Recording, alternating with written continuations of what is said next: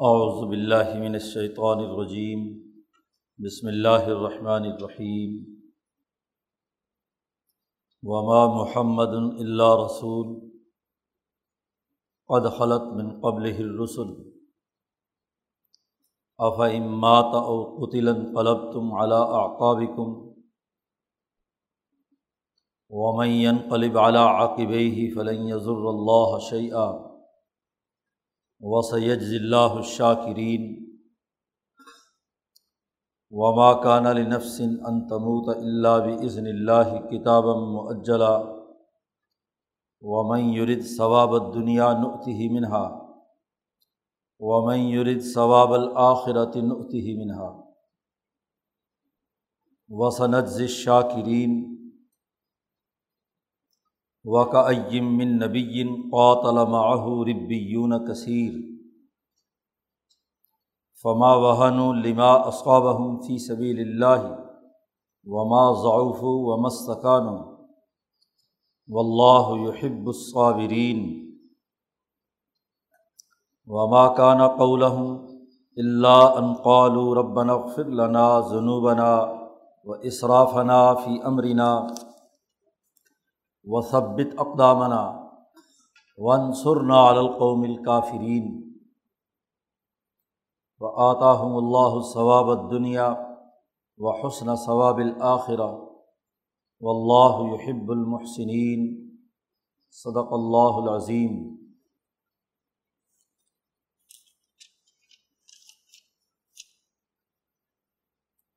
گزشتہ رقوع میں غزوہ احد سے متعلق امور زیر بحث ہے۔ اس موقع پر جو واقعات ظہور پذیر ہوئے، اس سے مسلمانوں کی اجتماعیت میں جو کمزوریاں ظاہر ہوئیں، بظاہر غلطیاں ہوئیں، قرآن حکیم نے ان کی نشاندہی کی ہے۔ اور آئندہ ان غلطیوں سے بچنے کے لیے جماعت کی تعلیم و تربیت کا اہتمام کیا ہے۔ غلطیاں انسانوں سے ہوتی ہیں اور اپنی غلطیوں سے سیکھنے کا عمل ان کی مزید ترقی کا باعث بنتا ہے۔ اسی تناظر میں یہ آیات مبارکہ ہیں۔ گزشتہ سے پیوستہ عرض کیا گیا تھا۔ کہ غزبۂ عہد کا منظرنامہ عہد پہاڑ کے قریب باہر نکل کر دشمن سے مقابلے کی حکمت عملی پر مشتمل تھا۔ حضور اقدس صلی اللہ علیہ وسلم ایک ہزار کے لشکر کے ساتھ دشمن کے تین ہزار لشکر کا مقابلہ کرنے کے لیے باہر میدان جنگ میں تشریف لے گئے۔ منافقین تین سو کے قریب عبداللہ ابن ابئی کی قیادت میں انہوں نے عین موقع پر واپسی کا ارادہ کیا، جس کے نتیجے میں پہلے اس جماعت کے بعض قبیلوں میں بزدلی کے آثار ظاہر ہوئے، لیکن اللہ تبارک و تعالیٰ نے انہیں مضبوط رکھا۔ پھر جب میدان جنگ کا عمل ہوا، تو آپ صلی اللہ علیہ وسلم نے اپنے لشکر کو صحیح ترتیب پر دشمن کے مقابلے میں قائم کیا۔ وہ درہ جہاں سے خطرہ تھا کہ دشمن حملہ آور ہوگا، وہاں پچاس تیر اندازوں کا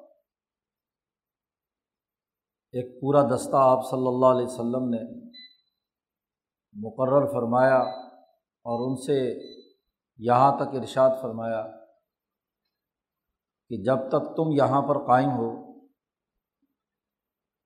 تو ہم کامیاب ہیں۔ ہماری کامیابی اسی بات میں مضمر ہے کہ تم لوگ اس درے کو نہ چھوڑو۔ ہم چاہے فتح حاصل کریں یا ہمارے گوشت نوچ لیے جائیں، زخمی ہو جائیں، لیکن تم اپنی جگہ سے یہاں سے منحرف نہیں ہوگے۔ ہم اس وقت تک غالب رہیں گے جب تم اپنی جگہ پر مضبوطی سے جمے رہو گے۔ بار بار حضور نے تاکید فرمائی،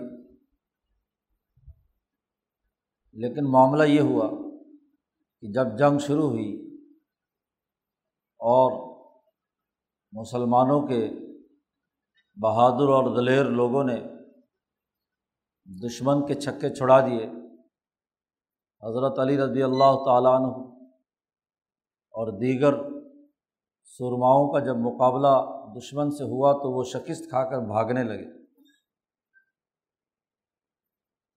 دشمن کو شکست ہوئی اور وہ بھاگتے جا رہے ہیں۔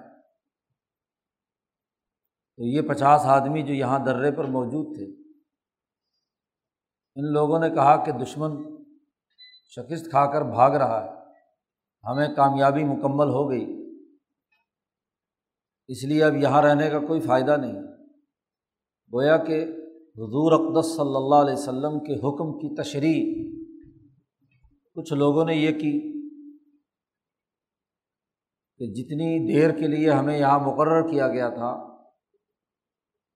وہ کام تو ہو چکا۔ لیکن حضرت عبداللہ ابن جبیر رضی اللہ تعالیٰ عنہ انہوں نے کہا کہ نہیں، حضور کے فرمان کا مقصد اور ہدف یہ ہے کہ فتح ہو یا شکست، ہمیں یہیں رہنا ہے۔ اب پچاس میں سے صرف گیارہ آدمی وہاں رہ گئے۔ انتالیس آدمی وہاں سے ہٹ گئے۔ اور جو دشمن بھاگ رہا تھا، اس کا ساز و سامان اور مال غنیمت اکٹھا کرنے میں شریک ہو گئے۔ مال غنیمت کا قانون اور ضابطہ۔ قدیم زمانے کا یہی تھا کہ جس کے ہاتھ جو چیز لگے وہ اس کی ملکیت۔ اجتماعیت کا غنیمت کا وہ تصور جو دین اسلام نے جاری کیا، وہ ابھی ان میں راسخ نہیں ہوا تھا۔ انہوں نے سوچا کہ ہم بھی اس مال غنیمت کے اکٹھا کرنے میں یہ جگہ چھوڑ کر دشمن کے پیچھے روانہ ہوں۔ خالد بن ولید جو اس وقت ابھی دشمن کے لشکر میں تھے، ڈھائی سو سواروں کا دستہ لے کر اس مسیل میں سے، وہ جو پانی کی گزرگاہ، سیلاب کی گزرگاہ تھی، جس میں سے گزرتے ہوئے اوپر زمین یا پہاڑ پر موجود لوگوں کو وہ نظر نہیں آئے، پیچھے سے آ کر انہوں نے ان گیارہ آدمیوں سے مقابلہ کیا، ایک طرف ڈھائی سو آدمی، ایک طرف گیارہ آدمی۔ عبداللہ ابن جبیر نے بڑی بے جگری اور دلیری سے مقابلہ کیا، لیکن گیارہ آدمی کیا کر سکتے تھے؟ شہید ہو گئے۔ خالد بن ولید نے ادھر سے اتنا شدید حملہ کیا پیچھے سے کہ مسلمان جو دشمن کا پیچھا کر رہے تھے، لوٹنے پر مجبور ہوئے، سراسیمہ ہوئے۔ ابو سفیان کو جب یہ پتہ چلا کہ خالد بن ولید پیچھے سے حملہ آور ہوئے ہیں تو وہ بھی لوٹ آئے۔ اب دو فوجوں کے درمیان مسلمان فوج آ گئی اور ایسی حالت میں لوگ بکھرنے لگے۔ ابن کتیبہ ایک دشمن جو ابو سفیان کے لشکر میں تھا، اس نے ایک بڑا سا پتھر اٹھا کر رسول اللہ صلی اللہ علیہ وسلم کے منہ پر دے مارا۔ جس سے وہ خود جو آپ نے پہنا ہوا تھا، وہ آپ کے دندان مبارک چہرے کے اندر داخل ہو گئی، اس کی نوک، اور اس نے دانت بھی توڑا اور شہید بھی ہوئے اور اس کے دھکے سے حضور صلی اللہ علیہ وسلم نیچے گر پڑے۔ اور وہ تلوار کا وار حضور پر کرنا چاہتا تھا کہ صحابہ نے مقابلہ کر کے اس کو وہاں سے بھگایا۔ حضور گرے جیسے ہی تو اس نے فتح کا نعرہ بلند کرتے ہوئے کہا، قد قطل محمد۔ حضور اقدس صلی اللہ علیہ وسلم کی شہادت اور قتل کا اعلان کر دیا اب جیسے ہی یہ لوگوں نے، مسلمانوں نے سنا، تو ان کے دلوں میں طرح طرح کے وسوسے اور خیالات شیطان نے ڈالنے شروع کیے۔ لوگوں نے کہا کہ جب حضور ہی نہیں رہے تو اب ہم کس بات کی جنگ لڑیں گے؟ کچھ نے یہاں تک منافقوں اور نفاق کے کچھ اثرات جہاں جہاں موجود تھے، انہوں نے کہا، چلو جی ابو سفیان کے ساتھ جا کر صلاح کر لیتے ہیں، اس سے امن نامہ حاصل کر لیتے ہیں۔ کچھ لوگ بے دل ہو کر کوئی کسی جگہ بیٹھ گیا، کوئی کسی جگہ بیٹھ گیا۔ ایسی حالت میں انس ابن نظر، جو انس ابن مالک رضی اللہ تعالیٰ عنہ کے چچا ہیں، بہت اونچے درجے کے صاحب نسبت افراد میں سے تھے۔ انہیں کے بارے میں حضور صلی اللہ علیہ وسلم نے یہ جملہ فرمایا تھا، بخاری شریف میں روایت آتی ہے کہ لو اقسم اللہ ابر رہو وہ اگر اللہ پر قسم اٹھائیں کہ یہ کام نہیں ہونا تو نہیں ہوگا۔ اللہ تعالیٰ ان کی قسم کو پورا کرتا ہے۔ تو انس ابن نظر نے اعلان کیا کہ کیا ہوا؟ محمد صلی اللہ علیہ وسلم اگر چلے بھی گئے تو اللہ تو موجود ہے۔ جس مشن پر حضور نے جان دے دی بالفرض، تو اس مشن پر ہم بھی جان قربان کریں گے۔ مسلمانوں کو جوش اور غیرت دلائی اور وہ بڑی بے جگری سے لڑتے ہوئے اسی موقع پر شہید ہو گئے۔ حضور صلی اللہ علیہ وسلم نے جب یہ دیکھا کہ جماعت بکھر رہی ہے، تو آپ صلی اللہ علیہ وسلم جو زمین میں گرے ہوئے تھے، کھڑے ہوئے، اور حضور نے بڑی بلند آواز سے یہ اعلان کیا کہ الیہ عباد اللہ، انا رسول اللہ۔ میری طرف آؤ لوگو، میں اللہ کا رسول ہوں۔ حضور نے جیسے ہی یہ اعلان کیا، صحابہ کے دل کو تسلی ہوئی آپ کی آواز پہچان لی۔ اور وہ آہستہ آہستہ حضور اقدس صلی اللہ علیہ وسلم کے ارد گرد جمع ہونے لگے۔ تیس کے قریب صحابہ بالکل حضور کے قریب پہنچ گئے۔ اور پھر اس جگہ جم کر دشمن کا مقابلہ کیا۔ اب جب لوگوں کو پتہ چلا تو وہ بھی آہستہ آہستہ حضور صلی اللہ علیہ وسلم کے لشکر میں جمع ہوئے اور دوبارہ پھر پورے لشکر نے یک بارگی دشمن پر حملہ کیا اور خالد بن ولید سمیت ابو سفیان اور پورے لشکر کو بھاگنے پر مجبور کر دیا۔ لیکن یہ پیچھے سے اس حملے کے نتیجے میں ستر صحابہ شہید ہو گئے۔ اب جماعت کے اندر حضور کی وفات یا شہادت کے جو اثرات پڑے اس کو قرآن حکیم یہاں بیان کر رہا ہے، یہ آیات مبارکہ نازل ہوئیں۔ کہ پہلی بات تو یہ سمجھ لو کہ محمد صلی اللہ علیہ وسلم رسول ہے وہ کوئی خدا نہیں ہے۔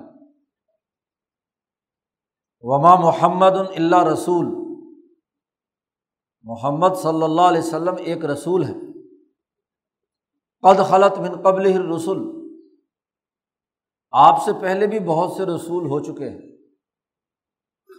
امبیا علیہم السلام کا ایک طویل سلسلہ ہے۔ ان میں جو جو نبی رسول تھے وہ پہلے بھی گزر چکے ہیں۔ یعنی انہیں بھی موت آ چکی ہے۔ وہ بھی دنیا سے جا چکے ہیں۔ اور محمد صلی اللہ علیہ وسلم بھی ایک رسول ہے آفاہم ماں تھا کیا رسول اللہ صلی اللہ علیہ وسلم فوت ہو گئے؟ او قطلا یا قتل کر دیے گئے؟ تو کیا ان قلب تم اعلیٰ آکابی کم تو کیا تم ایڈیوں کے بل واپس لوٹ جاؤ گے۔ یعنی اگر کسی جماعت کا قائد دنیا سے چلا جائے تو کیا جماعت اپنا نظریہ چھوڑ دے گی؟ رسول تو اس لیے آتا ہے کہ وہ جماعت کو منت، اپنا نظریہ منتقل کر کے اپنا جانشین اور اعلیٰ مشن کے لیے جدوجہد اور کوشش کرنے کا سلیقہ عطا کرتا ہے۔ تو کیا جماعت کا قائد اور لیڈر چلا جائے تو بعد والے لوگ جو ہیں وہ چھوڑ دیں؟ یہ تو جماعتی ڈسپلن کی بہت بڑی خرابی ہے۔ اول درجے کی قیادت اگر دنیا سے رخصت ہو جائے تو دوسرے درجے کی قیادت کو اب خود آگے بڑھ کر میدان میں آنا ہے۔ وہ اگر شہید ہو جائے تو تیسرے درجے کی۔ جماعت کی اجتماعیت کا یہی مطلب ہے۔ اس لیے جماعتیں قائم کی جاتی ہیں۔ کہ وہ افراد کی مرہون منت نہیں ہوتی۔ افراد جماعتی زندگی کے ساتھ وابستہ ہوتے ہیں۔ فرد قائم، ربط ملت سے ہے، تنہا کچھ نہیں۔ محمد صلی اللہ علیہ وسلم ایک فرد ہے اور رسول ہے اللہ کے منتخب اور مقرب بندوں میں ہے امام الانبیاء ہیں۔ لیکن کیا اگر وہ دنیا سے چلے جائیں، فوت ہو جائیں، شہید کر دیے جائیں، تو ان قلب تم اللہ اللہ آقابی کم تم اپنی ایڈیوں کے بل واپس لوٹ جاؤ گے۔ ین قلب اللہ عقبئی ہی یاد رکھو کہ جو کوئی اپنی ایڈیوں کے بل واپس لوٹ گیا فلیں ضرور اللہ شیا وہ اللہ کا کچھ بھی نہیں بگاڑ سکتا۔ اللہ کو کوئی نقصان نہیں پہنچا سکتا۔ یہ مشن اور تعلیم انسانیت کی ترقی اور اللہ کے ساتھ تعلق قائم کرنے کی، یہ تو اللہ کا پروگرام ہے۔ تو جو اللہ کا پروگرام ہے، اس میں تو کوئی کمی نہیں ہو سکتی، کوئی نقصان نہیں ہو سکتا۔ افراد اہم نہیں ہوتے۔ مشن جدوجہد اور کوشش، وہ اصل ہوتی ہے۔ افراد آتے رہتے ہیں، جماعت سے جڑتے چلے جاتے ہیں اور دنیا سے چلے جاتے ہیں۔ وہی نظریہ اور سوچ کامیاب ہوتی ہے جس میں اجتماعی ذہن ہو، جماعتی ذہن ہو، افراد بدلتے رہیں تو کوئی حرج نہیں۔ وہ تو ایک دنیا کا ایک سلسلہ ہے، جس نے آنا ہے، اس نے جانا ہے۔ اس لیے حضور صلی اللہ علیہ وسلم کی وفات یا شہادت کا یہ مطلب نہیں ہے کہ تم بزدل ہو کر ہاتھ پیر توڑ کر بیٹھ جاؤ۔ یہ جماعتی ڈسپلن کی خلاف ورزی ہے۔ جنہوں نے اس جماعت کی اجتماعیت کو برقرار رکھا، ان کے لیے وسید ضلع الشاکرین اللہ تعالیٰ اچھا بدلا دے گا ان لوگوں کو جنہوں نے اللہ کا شکر ادا کیا، اللہ سے تعلق کی بنیاد پر جد وجہد اور کوشش کی۔ نبی تو آئے اس لیے ہیں، رسول تو آتے ہی اس لیے ہیں کہ لوگوں کے دلوں کا براہ راست اللہ سے تعلق قائم کرنا وہ اللہ کے بندے بن کر اور اس کے سپاہی بن کر اجتماعیت میں جڑیں اور کردار ادا کریں۔ قائدین تو آتے ہیں، چلے جاتے ہیں۔ حضور اقدس صلی اللہ علیہ وسلم جب یہ آیات مبارکہ پڑھ کر سنائی تو لوگوں کو حوصلہ ہوا۔ خیال ان کا درست کرنے میں بھی اس آیت بڑا کردار ادا کیا کہ اب یہ ذمہ داری پوری جماعت کے طور پر ہم میں سے ہر ایک فرد کی ہے۔ اس لیے ہم اس میں کوتاہی نہیں کریں گے۔ تو اجتماعی نظم و ضبط اور ڈسپلن اس سے ظاہر ہوا۔ اور یہ وہ آیات مبارکہ ہیں۔ کہ جنہوں نے یہ بات ثابت کر دی کہ آج نہیں تو کل محمد صلی اللہ علیہ وسلم کو دنیا سے جانا ہے۔ چنانچہ جب آپ کا وصال ہوا، دنیا سے تشریف لے گئے، تو صحابہ میں ایک کوحرام مچ گیا۔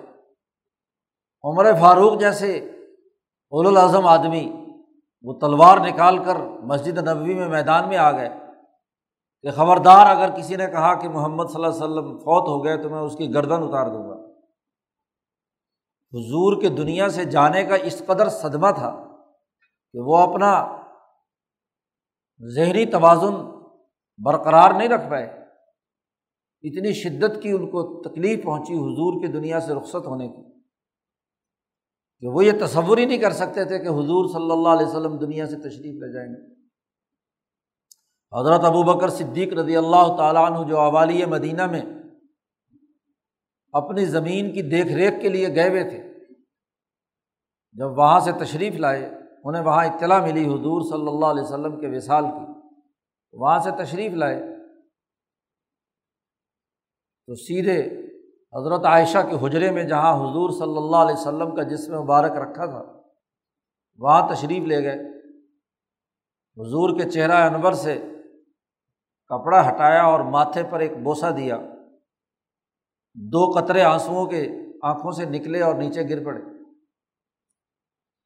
اور وہاں سے حضور کا چہرہ مبارک ڈھانپ کر باہر تشریف لائے۔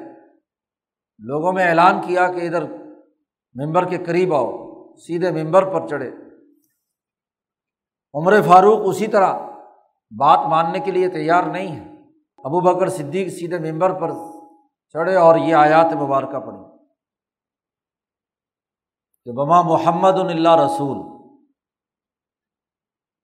محمد صلی اللہ علیہ وسلم اللہ کے رسول ہیں اور پہلے بہت سے رسول دنیا سے جا چکے ہیں۔ تو کیا ان کی وفات پر تم لوگ منحرف ہو جاؤ گے؟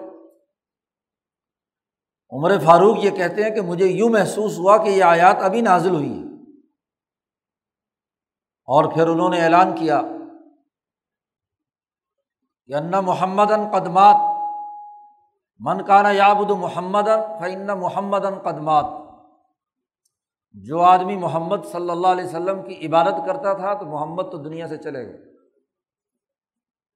اور من کانا یابد اللہ فن حی اللہ یبود اور جو اللہ کی عبادت کرتا تھا تو اللہ زندہ ہے، اس کو کبھی موت نہیں آئے گی۔ جیسے ہی ابو بکر صدیق رضی اللہ تعالیٰ عنہ نے اپنے خطبے میں یہ جملے استعمال کیے تو وہ تمام لوگ جن کے اوپر ایک خاص قسم کی غم کی کیفیت تاری تھی، وہ چھٹ گئی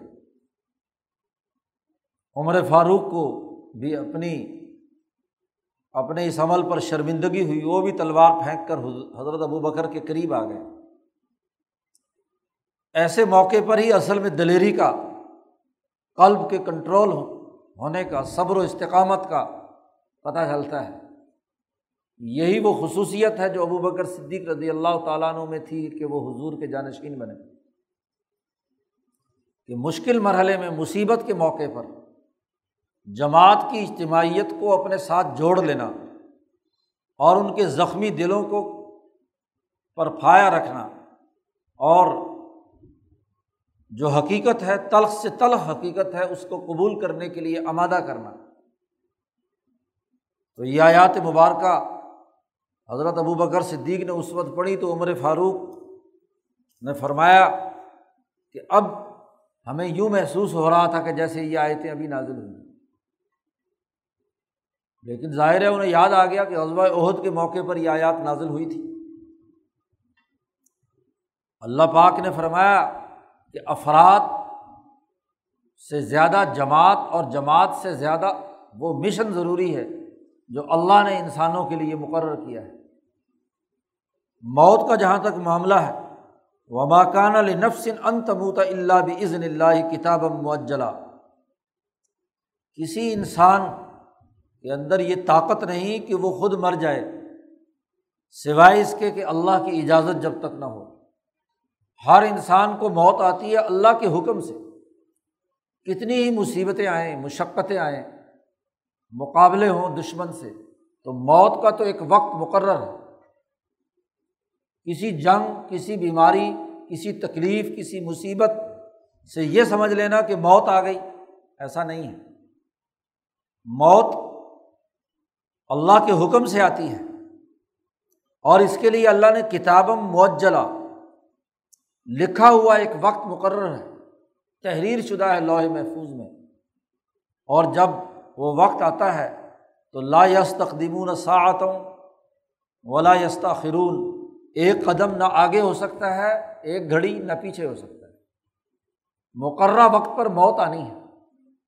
تو موت سے گھبرا کر یا کسی ایک فرد کی موت کی بنیاد پر اپنے مشن اور نظریے سے منحرف ہو جانا یہ بڑی بے عقلی ہے۔ قرآن حکیم کہتا ہے ومئی یورد ثوابت دنیا نوت ہی منہا جو لوگ دنیا میں ثواب اور بدلا پانا چاہتے ہیں تو ہم انہیں وہ دے دیتے۔ اور جو لوگ آخرت کا ثواب چاہتے ہیں، تو ہم انہیں آخرت کا انعام دیں گے۔ یہ لطیف انداز میں ان پچاس لوگوں پر قرآن حکیم نے تنبی کی ہے۔ ان پچاس میں سے انتالیس نے مال غنیمت لینے کے لیے اپنے جنگ کا بدلہ لینے کے لیے دنیا کا ثواب چاہا تو ہم نے کہا ٹھیک ہے لے لو۔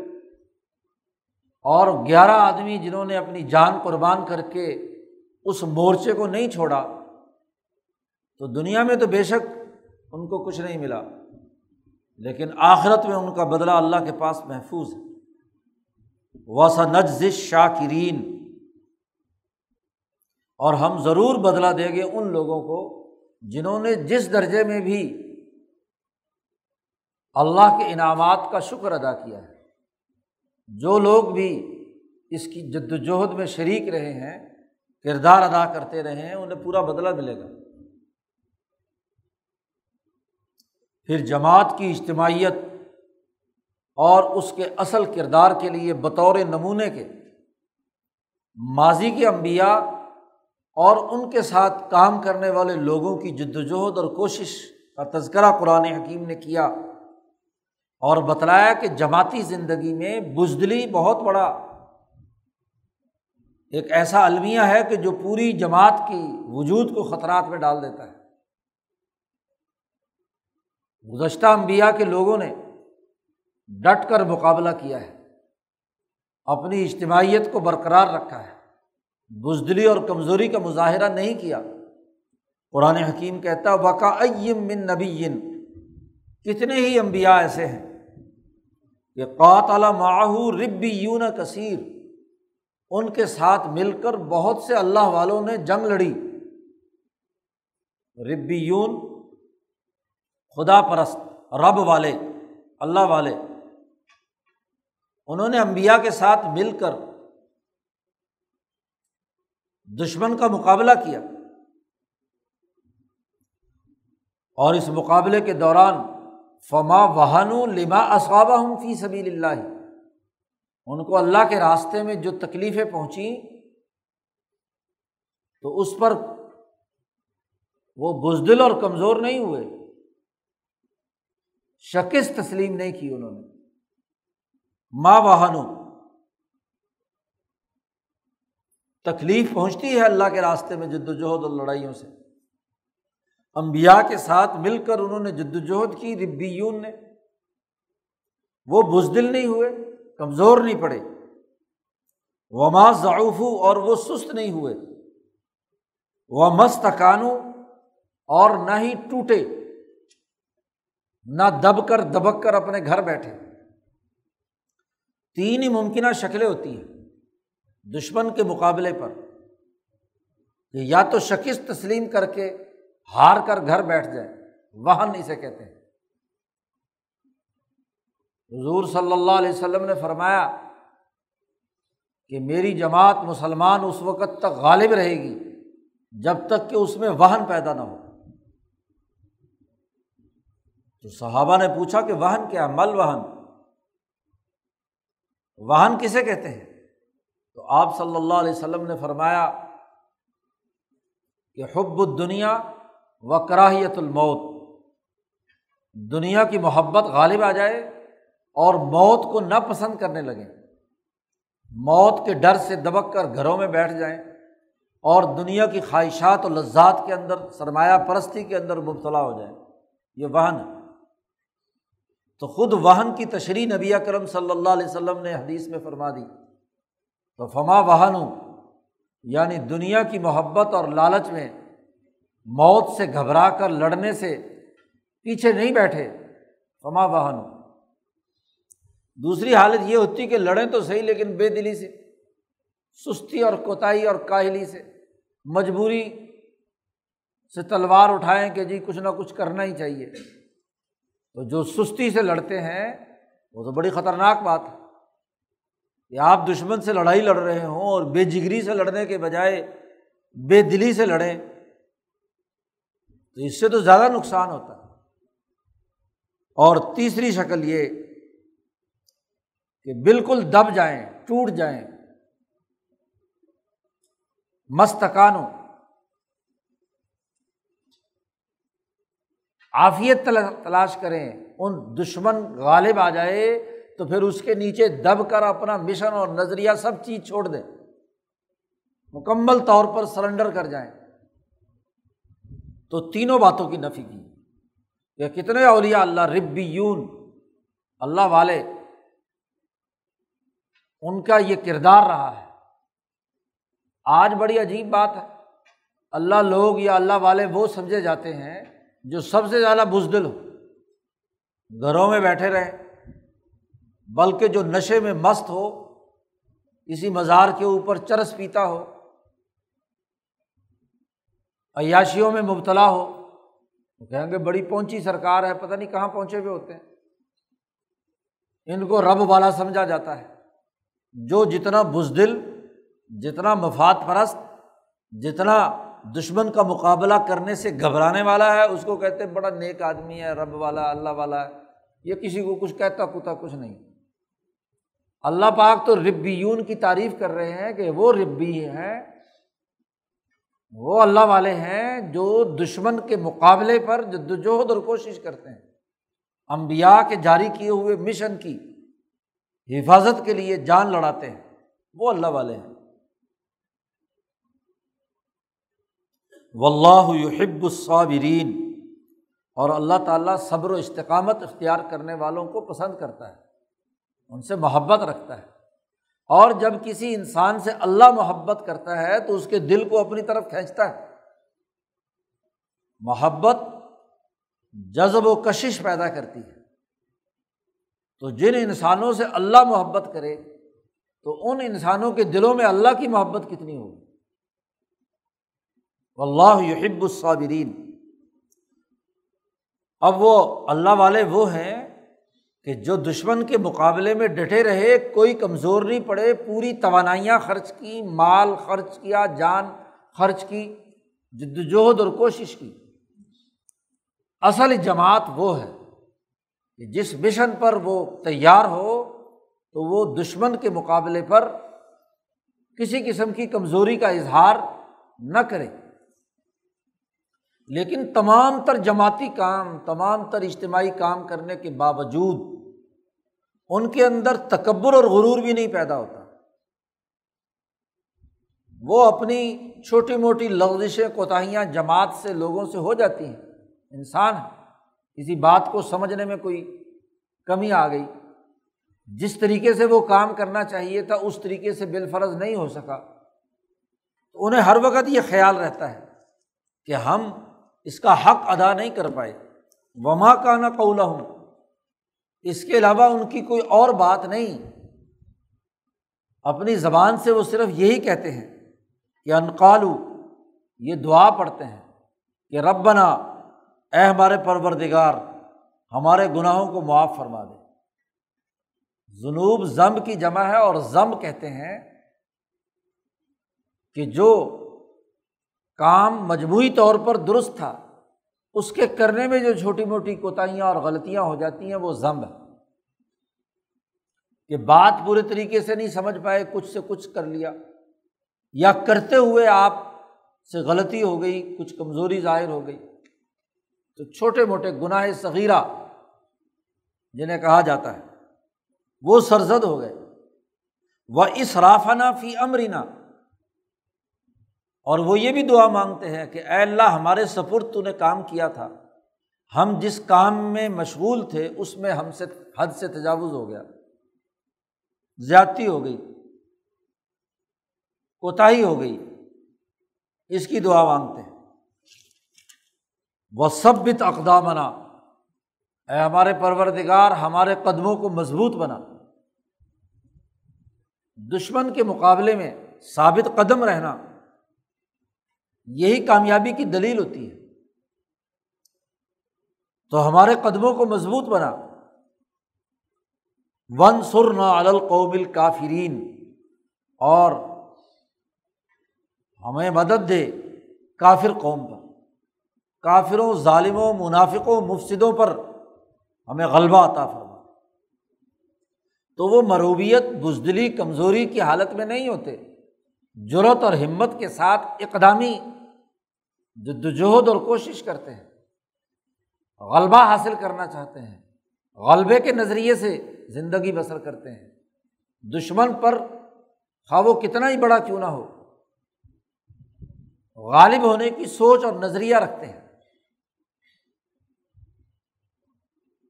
یہی بات حضرت شیخ الہند رحمۃ اللہ علیہ نے فرمائی کہ کیا ہوا آج مسلمان مغلوب ہو گئے؟ انگریز کا غلبہ ہو گیا۔ ہماری ذمہ داری تو یہ ہے کہ ہمیں ہر حال میں غلبے کے نظریے کے ساتھ جینا ہے، بزدلی اور کمزوری اور دب کر نہیں جینا۔ حضرت شیخ الہند سے لوگوں نے کہا کہ حضرت، پورے ہندوستان پر انگریزوں کا قبضہ ہو گیا۔ کوئی ان کے خلاف کام کرنے کی ضرورت نہیں کر رہا۔ اور آپ کو پتہ ہے کہ اس کام میں بہت حد تک شکست ہوگی، تو پھر بھی آپ یہ کام کر رہے ہیں۔ تو حضرت نے اس پر ایک قصہ سنایا۔ ایک بزرگ تھے۔ ان سے بادشاہ صاحب ناراض ہو گئے اور انہوں نے پکڑ کے جیل میں ڈال دیا اب جمعے کا دن آتا تو وہ بزرگ غسل کرتے، کپڑے بدلتے خوشبو لگاتے، جو جمعے کے دن کے مصنون اعمال ہیں، وہ سارے کرتے۔ اور تیار ہو کر اپنے جیل کے کمرے سے جیل کے دروازے تک پہنچتے۔ ظاہر ہے، دروازہ بند ہے، باہر نہیں جا سکتے۔ راستہ رک جاتا۔ تو وہاں سے واپس آتے اور پھر اپنی نماز زہر پڑھ لیتے۔ تو ان کے مریدین نے کہا کہ حضرت، جب آپ کو پتہ ہے کہ گیٹ بند ہے، آپ جامع مسجد میں جمعہ پڑھنے کے لیے نہیں جا سکتے، تو یہ ساری اتنا صبح سے ہاں جی دوپہر تک آپ جمعے کی تیاری کرتے ہیں اور سارا اہتمام کرتے ہیں، اس کی کیا ضرورت؟ تو حضرت نے فرمایا کہ میرے بس میں جو کچھ ہے، جمعے کے فضائل حاصل کرنے کے لیے وہ تو میں کروں گا۔ ممکن ہے کوئی ایسا وقت آئے کہ دروازہ کھل جائے۔ تو مجھے تو اپنے اعمال جو معمولات پوری زندگی کے ہیں، ان کو غلبے کی نیت سے کرنا ہے۔ تو حضرت شیخ الند نے فرمایا کہ اگرچہ مجھے معلوم ہے کہ دروازہ بند ہے۔ جی لیکن میرے اندر جتنی توانائی ہے، طاقت اور قوت ہے۔ اتنی طاقت اور قوت تو میں ضرور استعمال کروں گا۔ اگر مجھے یہ پتہ چلے کہ اس پہاڑ کی چوٹی پر چڑھنے سے انگریز یہاں سے بھاگ جائے گا تو میں اس پہاڑ کی چوٹی تک پہنچنے کی پوری کوشش کروں گا چاہے میری جان چلی جائے۔ اس لیے حضرت سندھی رحمۃ اللہ علیہ نے حضرت کا ایک شعر نقل کیا ہے۔ کہ نومید مباش، نا امید مت ہو کہ بسا اوقات جو دشمن کا مقابلہ کرنے والے ہیں بادہ نوش ہیں، وہ صرف ایک چیخ اور چنگاڑ سے ہی دشمن پر غلبہ پا سکتے ہیں۔ تو حضرت کا حوصلہ، تو جو ربیون ہیں، اللہ والے ہیں، ان کا بنیادی کام یہ ہے کہ وہ ثابت قدمی کے ساتھ دشمن کے مقابلے مزاحمت اور اس کے لیے قربانی دینے جد وجہد اور کوشش کرنے کے لیے سراپائے فکر و عمل ہوتے ہیں۔ حضرت شیخ الہند رحمۃ اللہ علیہ کی حالت یہ تھی کہ حضرت کے پورے وجود کے اندر انگریز سامراج کی نفرت کوٹ کوٹ کر بھری ہوئی تھی۔ حضرت فرماتے ہیں کہ ان کا جسم ٹکڑے ٹکڑے بھی کر دیا جائے تو وہ بھی انگریز کے خلاف کام کرے ہم اس مغلوبیت کو قبول کرنے کے لیے تیار نہیں ہیں۔ ممکن حد تک جتنی جد وجہد اور کوشش کی انہوں نے۔ تو یہی ربانیین کا کردار ہے۔ امبیا کے ساتھ مل کر لڑنے کا یہ مطلب نہیں کہ نبی موجود ہو تو پھر وہ اس کے ساتھ شریک ہوں۔ نبی دنیا سے چلے بھی جائیں تو ان کا مشن تو موجود ہے۔ ان کے مشن کے لیے تو قربانی ہے۔ اور پھر نبی کرم صلی اللہ علیہ وسلم جو امام المبیا ہے تو اپنے وجود مثالی اور وجود روحانی سے آج بھی تو مدینہ منورہ میں تشریف فرما ہے۔ تو ان کی سوچ، ان کا مشن، ان کے دین کے غلبے کے لیے اپنی جان قربان کرنا، اس کے لیے جدوجہد اور کوشش کرنا، یہ ربیون کا بنیادی کردار ہے۔ تو صحابہ کی اجتماعیت کو گزشتہ انبیاء کے لیے کام کرنے والے حواریین اور ربیین کا تذکرہ کر کے بتلایا کہ ان کی اجتماعیت نے کبھی شکست تسلیم نہیں کی۔ ضرورت اور ہمت کے ساتھ ہر ممکن حد تک کوشش کی۔ تو تم عجیب ہو کہ آج حضور صلی اللہ علیہ وسلم کے بارے میں دشمن نے غلط افواہ پھیلا دی تو تم ہاتھ پیر توڑ کر بیٹھنے لگے۔ طرح طرح کے خیالات اور وسوسے تمہارے اندر پیدا ہونے لگے۔ اور جب ایسے اللہ والے یہ مجاہدہ اور جد وجہد کا راستہ اختیار کرتے ہیں تو فعطا اللہ ثوابت دنیا و حسن ثواب الآخرہ۔ اللہ تعالیٰ ان کو دنیا میں بھی اعلیٰ ثواب اور مرتبہ عطا کرتا ہے، غلبہ اور فتح دیتا ہے۔ اگر وہ بظاہر دنیا میں کامیاب نہ بھی ہوئے ہوں، لیکن ان کا وجود نمونہ بن جاتا ہے قوم میں حوصلہ اور جرت پیدا کرنے کا۔ حضرت اقدس شاہ عبد القادر صاحب رائے پوری رحمۃ اللہ علیہ فرماتے ہیں کہ حضرت شیخ الہند جب واپس تشریف لائے اور رائے پور تشریف لائے، تو جیسے حضرت کی زیارت اور ملاقات ہوئی، تو اندازہ ہوا کہ حضرت کو مالٹا کی اس قید میں اتنے بلند مقامات حاصل ہوئے کہ اگر ویسے ہاں جی عبادات کرتے تو شہر اتنا درجہ بلند نہ ہوتا۔ بڑے میاں تو وہاں سے بہت کچھ کما کر لائے، دو تین سال کی جیل سے۔ کیونکہ جس جرت اور دلیری اور ہمت سے حضرت نے مقابلہ کیا، اس نے ان کے درجات بلند کر دی اس گرفتاری سے پہلے شیخ الہند اتنے دنیا کے لیے نمونہ نہیں تھے جیسے واپس آ کر پورے تمام اس خطے کے انسانوں کے لیے نمونہ اور معیار بنے۔ تو ایسے لوگ نمونہ بنتے۔ ہیں اسی لیے جب حضرت مدنی رحمۃ اللہ علیہ فرماتے ہیں کہ جب حجاز میں گرفتار ہوئے حضرت، تو حضرت نے جیل میں فرمایا کہ الحمد للہ میں کسی معاشیت میں گرفتار نہیں ہوا، میں ایک مصیبت میں گرفتار ہوا۔ اور مصیبت کو برداشت کرنے کا حوصلہ سمجھ کر ہی تو ہم نے اس میں ہاتھ ڈالا ہے۔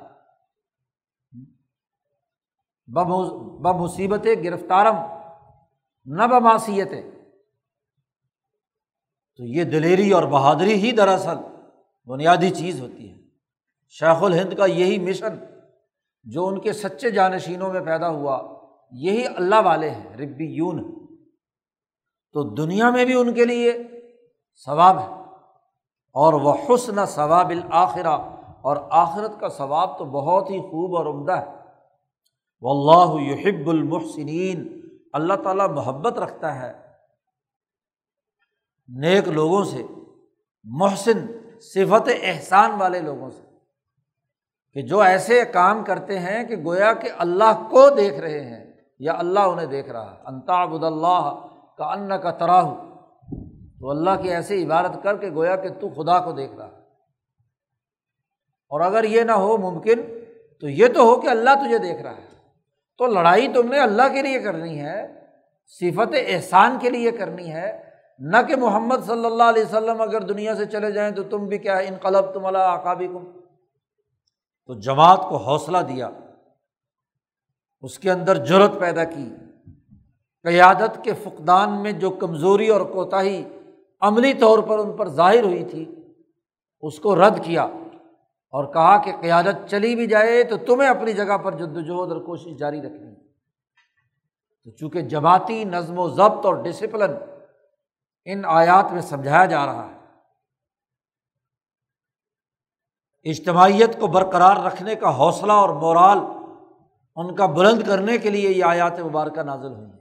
تو یہ تعلیم و تربیت کا انداز اور اسلوب، جماعت کی تیاری کا جو انداز و اسلوب ہے، اسے قرآن حکیم ان رقوع میں بیان کر رہا ہے۔ اللہ تعالیٰ ہمیں قرآن حکیم کو سمجھنے اور اس پر عمل کرنے کی توفیق عطا فرمائے۔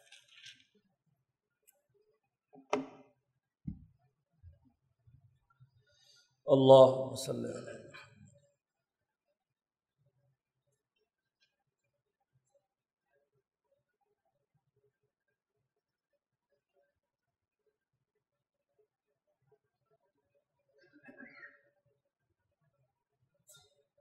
اجمعین